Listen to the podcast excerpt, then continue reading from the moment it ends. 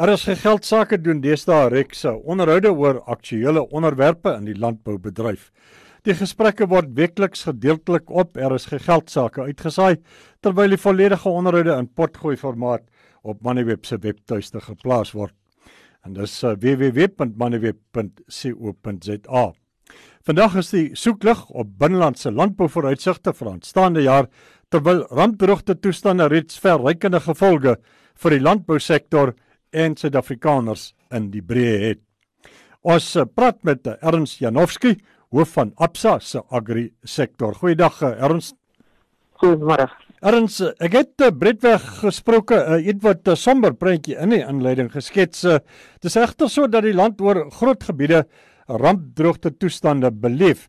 Geef vir ons enkele aanduidings van hoe hard en hoe wyd die droogte die landbousektor tans tref. Anders is nogal redelik wyd versprei. As 'n mens regtig na die land kyk, uh, selfs die winterreënstreek in die weste gedeelte, ehm um, in die Weskus op is, is definitief 'n droë gedeelte. Die die Suid-Kaap en die Oos-Kaap baie mooi, baie nat jaar, nie waar dit sê 'n ver bo gemiddelde jaar. En dan die somersaai gebiede wat nou eintlik die derde jaar van 'n droogte het.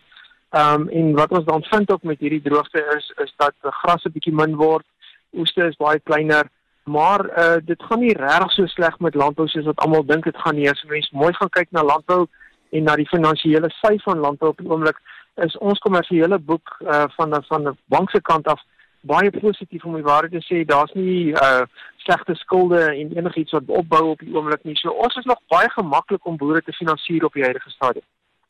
Erns uh, daar is 'n plekke wat uh, nou swaar kry wat rampdroogte beleef.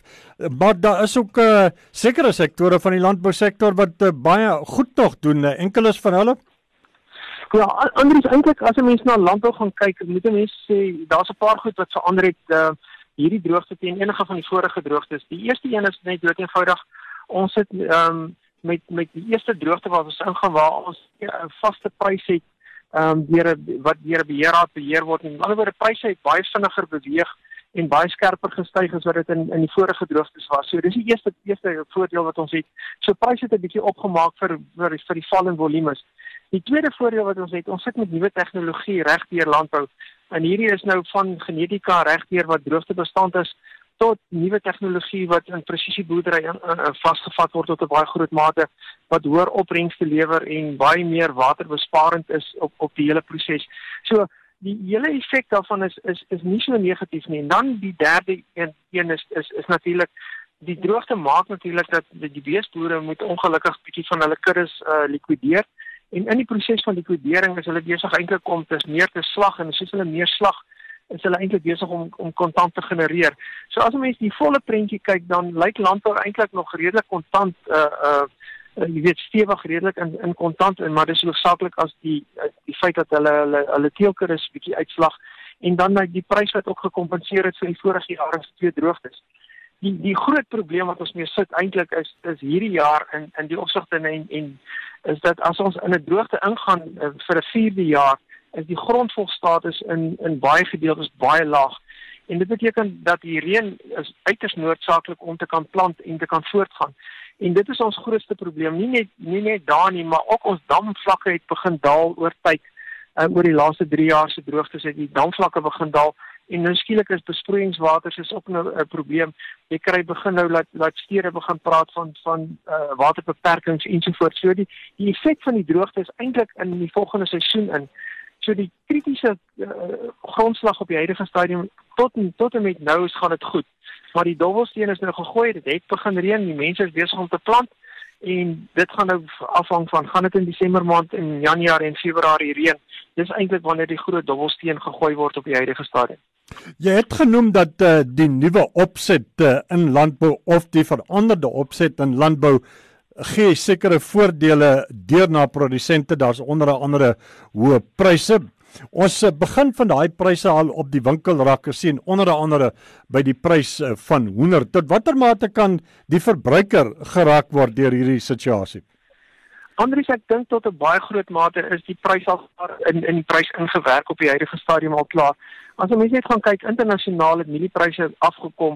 Internasionaal het het jou kommoditeitspryse oor die algemeen vir hoender en alles het afgekom. So die eintlike ding wat die die drywer vir pryse op die huidige stadium is, is meer 'n wisselkoers effek as wat dit 'n kommoditeitseffek is van Suid-Afrika se kant af. Want ons is klaar op invoerpariteite en ek dink nie die prys sal baie hoër styg as gevolg van die internasionale prys nie. Met ander woorde, ons is klaar baie naby aan ons invoerpariteite. So wat jy hierso sien is hoofsaaklike wisselkoers effek wat jy gaan sien. En en ek dink dit is die grootste drywer van pryse op die huidige stadium. So die inflasie drywer of die droogte effek op die pryse sal klaar in die prys in die tweede effek wat ons nou sien is maar meer 'n wisselkoers effek wat ons op op op die verbruiker sal sien. Jy eh, het genoem dat die impak van die droogte kan in die nuwe jaar uh, baie sterker deurslaan as wat die geval nou is. Uh, saam daarmee is daar 'n geweldige onsekerheid oor waar dit gaan reën, wanneer dit gaan reën en Hoeveel dit gaan reën? Eh, Erns, hoe moet die landbousektor die onsekerheid benader om die beste van 'n slegte saak te maak? Ongelukkig Andries is 'n boer blootgestel aan die weer oor in in in, in die algemeen. En wat ons kry is is hy moet heel waarskynlik plant om om sy om sy skuld en al die ander goed te kan nakom met ander woorde net om selfs te kan leef, moet hy oes iewers te maak uh om iets te hê om te kan verkoop. En omdat hy seisoonaal gebind is daaraan het jy nie baie anderste uh, ander rede as om te plant nie.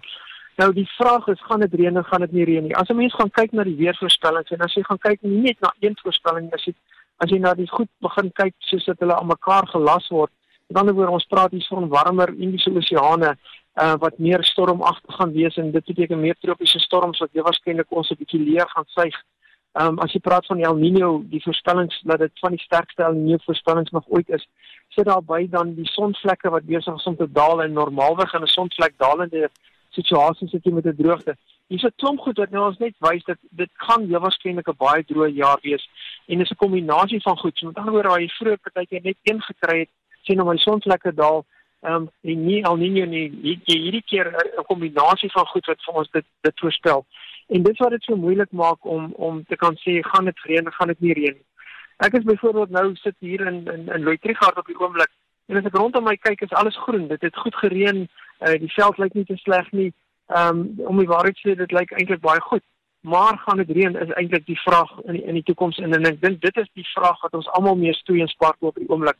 So vir 'n boer op die huidige stadium, hy moet maar plant, hy moet sy waterbestuur die beste doen.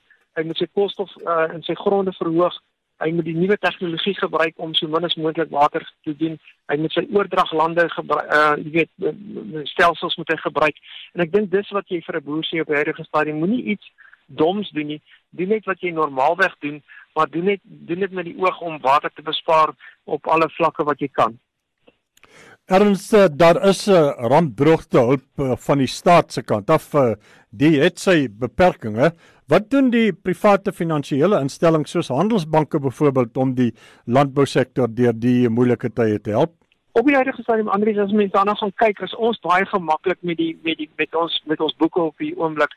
Daar's regtig omtrent geen slegte skuld nie. Ons praat van van van baie minder as 'n persentasiepunt van ons van ons totale blootstelling in landbou wat wat in die moeilikheid is. So ons het ons sien op die huidige stadium tot waar ons nou is, kan ons hulle nog met gemak finansier. Dit gaan oor volgende jaar Augustus maand wanneer ons weer moet finansier vir die nuwe seisoen.